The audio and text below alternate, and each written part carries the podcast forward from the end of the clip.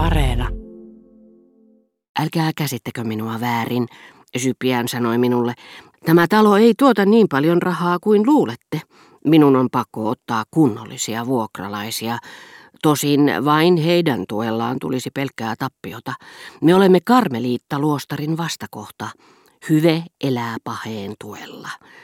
Ei, otin tämän talon haltuuni tai oikeastaan sain äsken tapaamanne isännän ottamaan talon haltuunsa vain tehdäkseni palveluksen paronille ja järjestääkseni piristystä hänen vanhuuden päiviinsä. Sypiään ei tarkoittanut vain sellaisia sadistisia kohtauksia, joista yhtä olin ollut näkemässä, eikä yksinomaan paronin harjoittamaa pahetta – sillä jopa keskusteluihin, seuranpitoon ja kortin peluuseen paroni otti seurakseen mieluummin kansanmiehiä, jotka käyttivät häntä hyväkseen. Kaipa alaspäin suuntautuvaa snobismia voi ymmärtää yhtä hyvin kuin sitä toistakin. Paroni de Charlie oli muuten vuorotellen harrastanut kumpaakin jo pitkään, sillä hänestä kukaan ei ollut tarpeeksi tyylikäs seurapiirisuhteisiin, eikä toisaalta kyllin apassimainen muihin suhteisiin. Minä inhoan kaikkia välimuotoja, hän sanoi. Porvarillinen komedia on väkinäistä. Minulle pitää olla joko klassista tragediaa ja prinsessoja tai karkeaa farssia. Ei mitään siltä väliltä, vaan joko Fedraa tai ilveilijät. Mutta tasapaino kahden snobismin välillä oli lopulta horjunut. Ehkä se johtui vanhuksen väsymyksestä tai siitä, että aistillisuus oli ulottunut banaaleimpiinkin suhteisiin.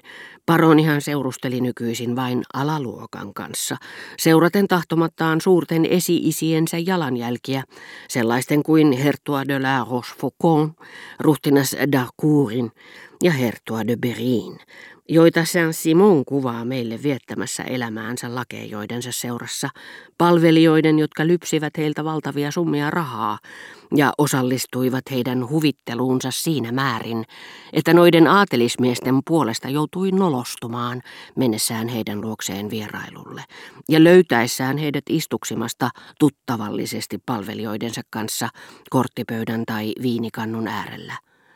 Ennen kaikkea, Sypiään jatkoi, haluan säästää paronin ikävyyksiltä, sillä hän on iso lapsi. Tajuattehan te sen.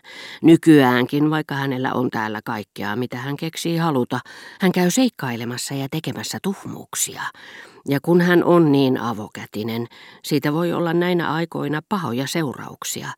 Tässä yhtenä päivänä esimerkiksi muuan pikkolopoika oli kuolla kauhusta, kun paroni oli tarjonnut hänelle ison summan rahaa siitä, että poika tulisi hänen luokseen. Kotiin, miten varomatonta. Poika, joka muuten pitää vain naisista, rauhoittui heti kun ymmärsi, mitä hänestä haluttiin. Hän kun oli rahalupauksien perusteella luullut paronia vakoojaksi. Ja hän oli hyvin helpottunut, kun tajusi, ettei häntä pyydetty luovuttamaan isänmaataan, vaan ruumiinsa, mikä ei kai ole sen moraalisempaa, mutta ei yhtä vaarallistakaan, ja onhan se tietenkin helpompaa.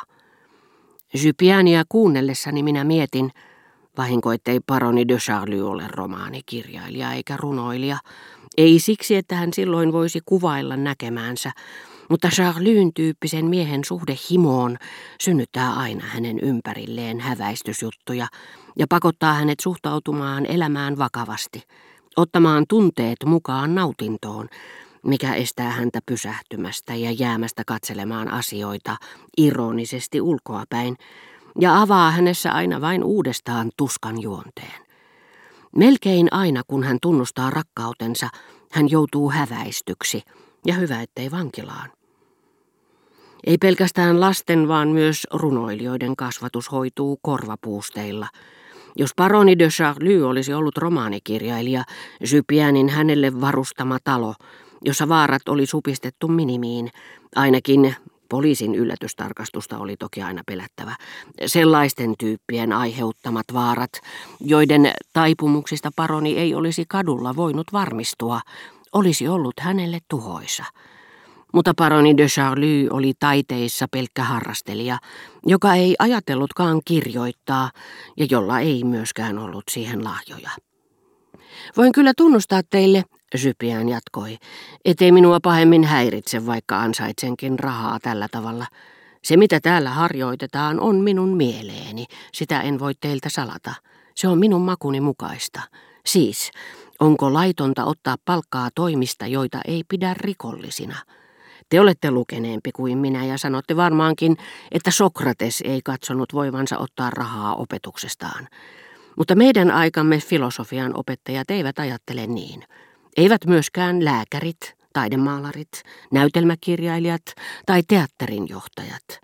Älkää vain luulko, että minun ammatissani ollaan tekemisissä yksinomaan roskaväen kanssa.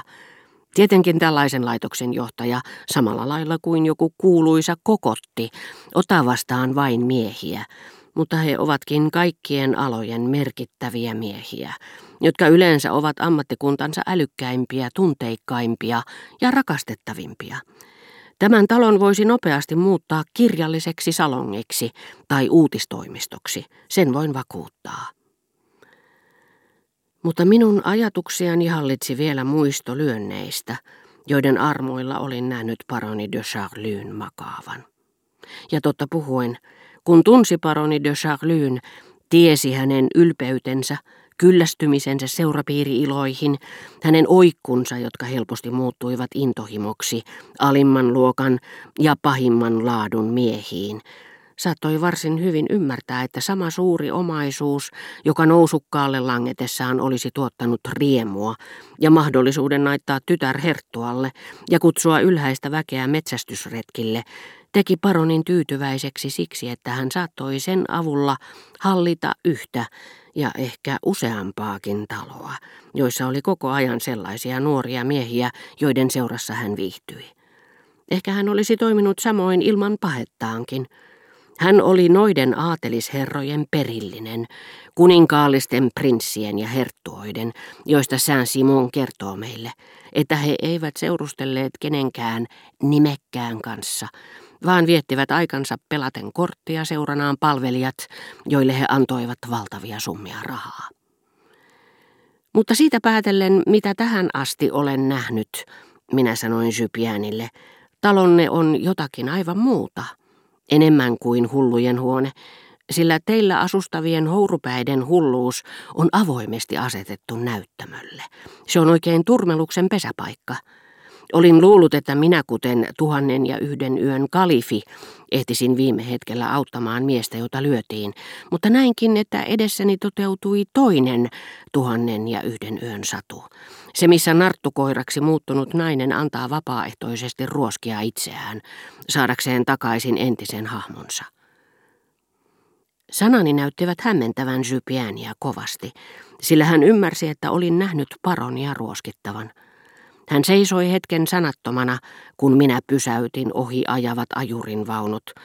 Mutta sitten yhtäkkiä hän oli taas pirteään henkevä, mitä olin usein ihmetellyt tuossa itseoppineessa miehessä, kun hän oli talomme pihalla tervehtinyt Françoisia tai minua siroin sanankääntein. Te mainitsitte pari tuhannen ja yhden yön satua, mutta minä tiedän yhden, joka liittyy paronin luona ohimennen näkemäni kirjan nimeen. Jypiän viittasi Ruskinin, Seessamin ja Liljojen käännökseen, jonka olin lähettänyt paronille.